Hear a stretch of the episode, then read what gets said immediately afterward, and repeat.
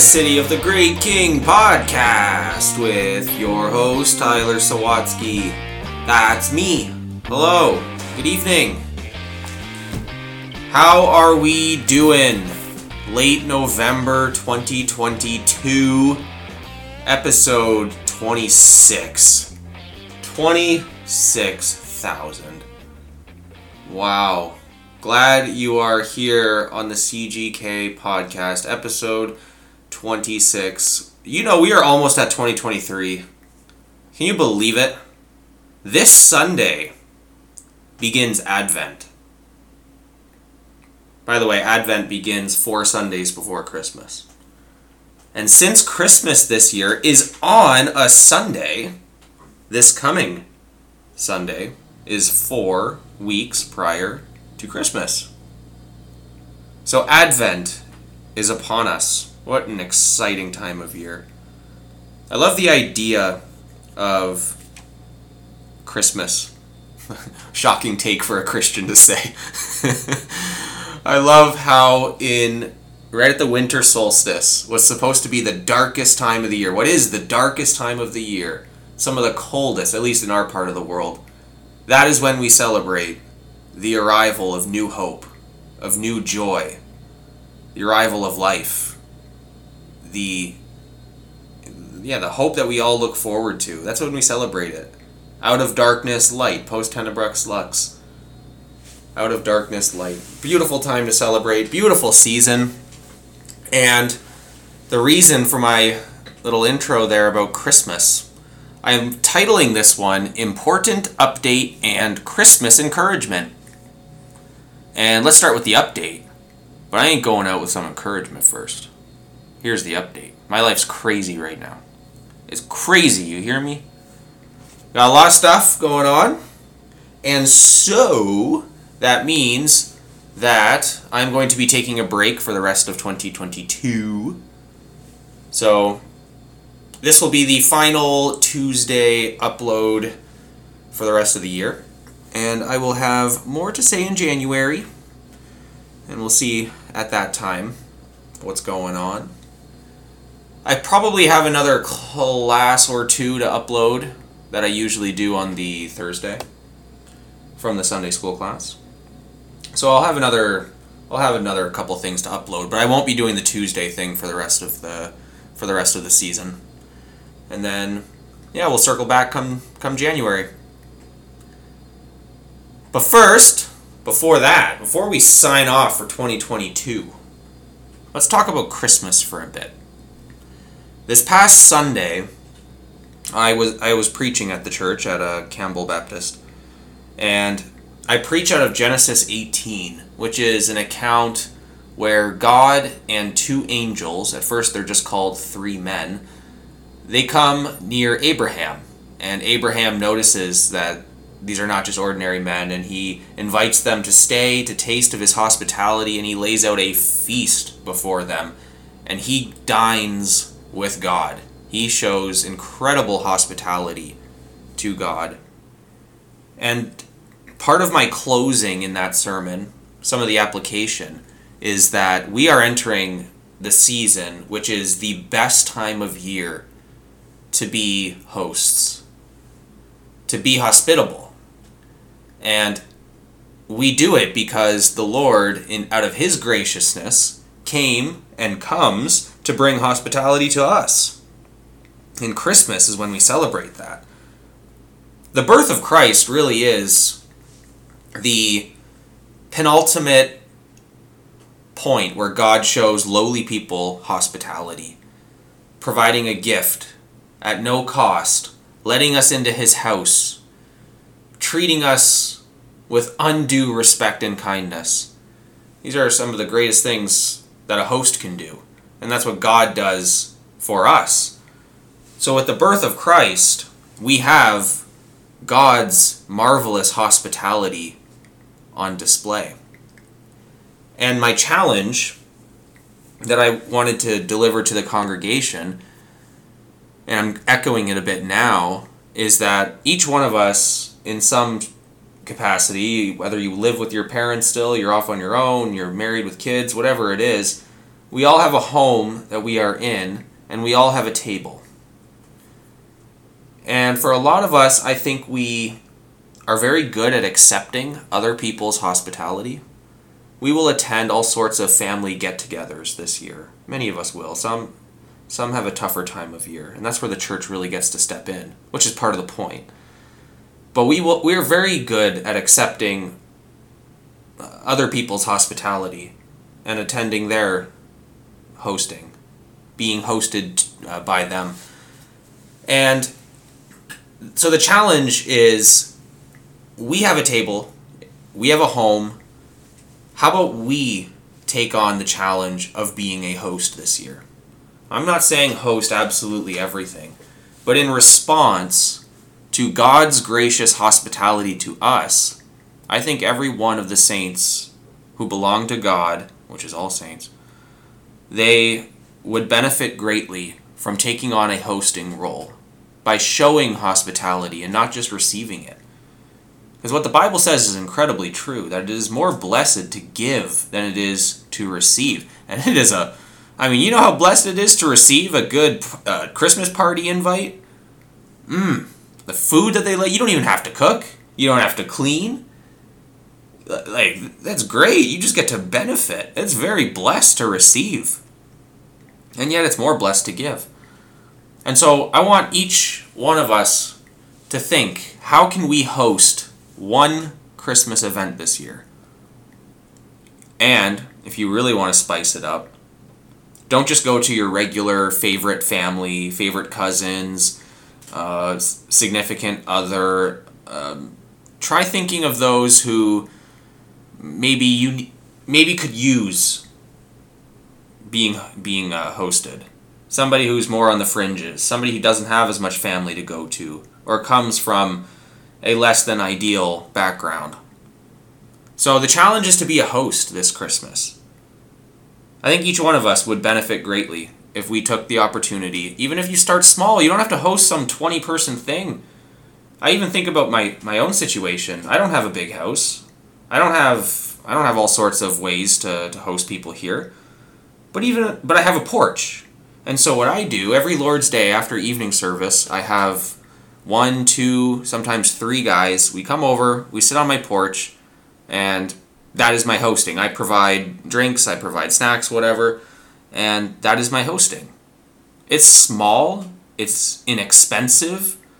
We come into my house now because it's cold, but ideally we sit on a we sit on the porch, and it's a wonderful time of fellowship. It's amazing how powerful hosting is, showing hospitality is. And really, it's a reflection, again, of what God does to us, what God gives to us. We pattern and mirror God's character and God's actions when we take the position of a host and we provide hospitality, which is a very big mark of a Christian who is living by the conviction of the faith and not just believing statements, but it turns into action.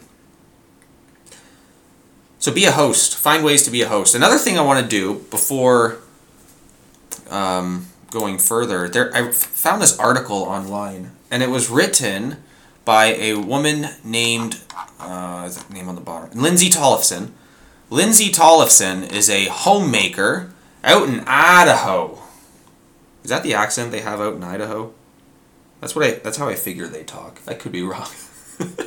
Offended every single Idahoan who's listening. Is that their plural? I don't know anything about Idaho. um, except this this lady's from there, and she writes an article back in 2019. It's called "Entitled Children." So she's going to write this in the direction of parents and children but the principles of this go beyond that. So even if you don't have children, uh, there's going to be something here for you. The article is not too long, but I'm going to read the article in its entirety, and I'll have it. Um, I'll link to it in the description. It goes like this. Christmas is just around the corner, which means the topic of purchasing gifts for children has been floating around my conversations. Minimalism has been on trend for the last few years, and many families have adopted the mindset of less is more when it comes to gifts. In Christian circles, this is often based on the philosophy that people don't want to create entitled children. I think what most parents mean by this is that they don't want to raise children who think they deserve everything. They don't want to raise greedy children. While nobody wants to nurture greed and selfishness, we should rethink our terminology when we talk about entitlement. In a very real sense, our children are entitled to the whole world, and they should know it. Let me explain what I mean. In Psalm 21:1, David writes, "The earth is the, the earth is the Lord's, and all its fullness, the world and those who dwell therein." Paul quotes this verse in 1 Corinthians 10:26 when he's talking about why it is lawful for him to eat meat sacrificed to idols. Even when the pagans try to give ownership of the meat to false gods, the meat still belongs to God. Earlier in the book of 1 Corinthians, Paul tells us that we are sons and daughters of God. Quote, I will be a father to you, and you will be my sons and daughters, says the Lord Almighty. End quote. 1 Corinthians 6:18. So we know that all things in the earth belong to God, and we know that we are his sons and daughters. Doesn't that mean that we inherit whatever belongs to our Father? Psalm 37 9 tells us that the ones who trust in God will inherit the earth. Quote, For evildoers shall be cut off, but those who wait on the Lord, they shall inherit the earth. End quote. Paul confirms this inheritance again in 1 Corinthians 3:22. Quote, Therefore let no one boast in men, for all things are yours. Whether Paul or Apollos or Cephas or the world or life or death or things present or things to come, all are yours, and you are Christ's, and Christ is God's. End quote. In this passage, Paul is rebuking the Corinthians for taking sides between him and Apollos. He encourages them to see themselves as workers for Christ.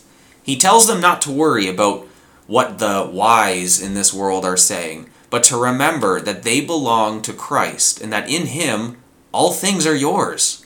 We participate in Christ's possession of this earth. Your children are part of this promise. You are raising princes and princesses in the kingdom of God. They are sons and daughters of God, and they get to inherit the earth and all its fullness. Make sure they know that. Make sure they know that in Christ we are entitled to the world. Of course, the path of inheriting the earth is a path of self sacrifice and humility and generosity, following after the example we have in Jesus.